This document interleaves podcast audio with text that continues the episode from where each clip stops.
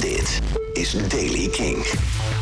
Vanochtend is er eerst wat regen. Vanmiddag wordt het droog, klaart het op. Temperatuur 17 graden op de Wadden en best lekker 21 in het zuidoosten. Nieuws over Tom Petty, System of a Down, Eddie Van Halen en Miley Cyrus. Dit is de Daily Kink van woensdag 21 oktober. Gisteren zou Tom Petty 70 jaar zijn geworden. Om dat te vieren is er vrijdag 23 oktober een grote Tom Petty Birthday Bash. Een livestream met heel veel optredens.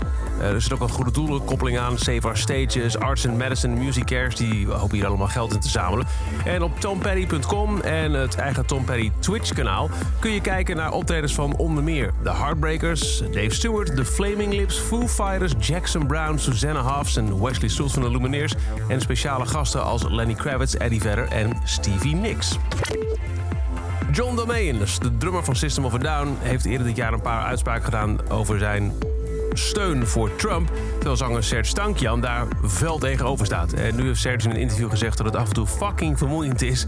om in één band te zitten met twee zulke extreem gepolariseerd politieke opvattingen.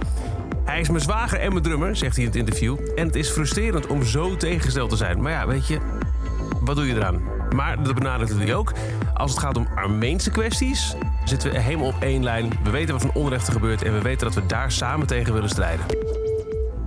Mocht je nog een paar duizend euro op de bank hebben staan, goed nieuws voor Van Halen fans. Twee unieke door hemzelf ontworpen gitaren gaan onder de hamer bij Julian's Auctions. Die komen met een grote rock'n'roll Icons and Idols Trilogy veilingreeks. Waarbij je spullen kan uh, scoren van onder andere Kurt Cobain, Prince, The Beatles, David Bowie en Bob Marley. En dus ook Eddie Van Halen. Van Halen stelde de twee gitaren zelf nog voor zijn dood beschikbaar voor de veiling. Het gaat om een EVH Charvel Art Series uit 2004. Zwart en wit gestreept. De andere is iets ouder en is rood, wit en zwart. Ja, en dan Miley Cyrus.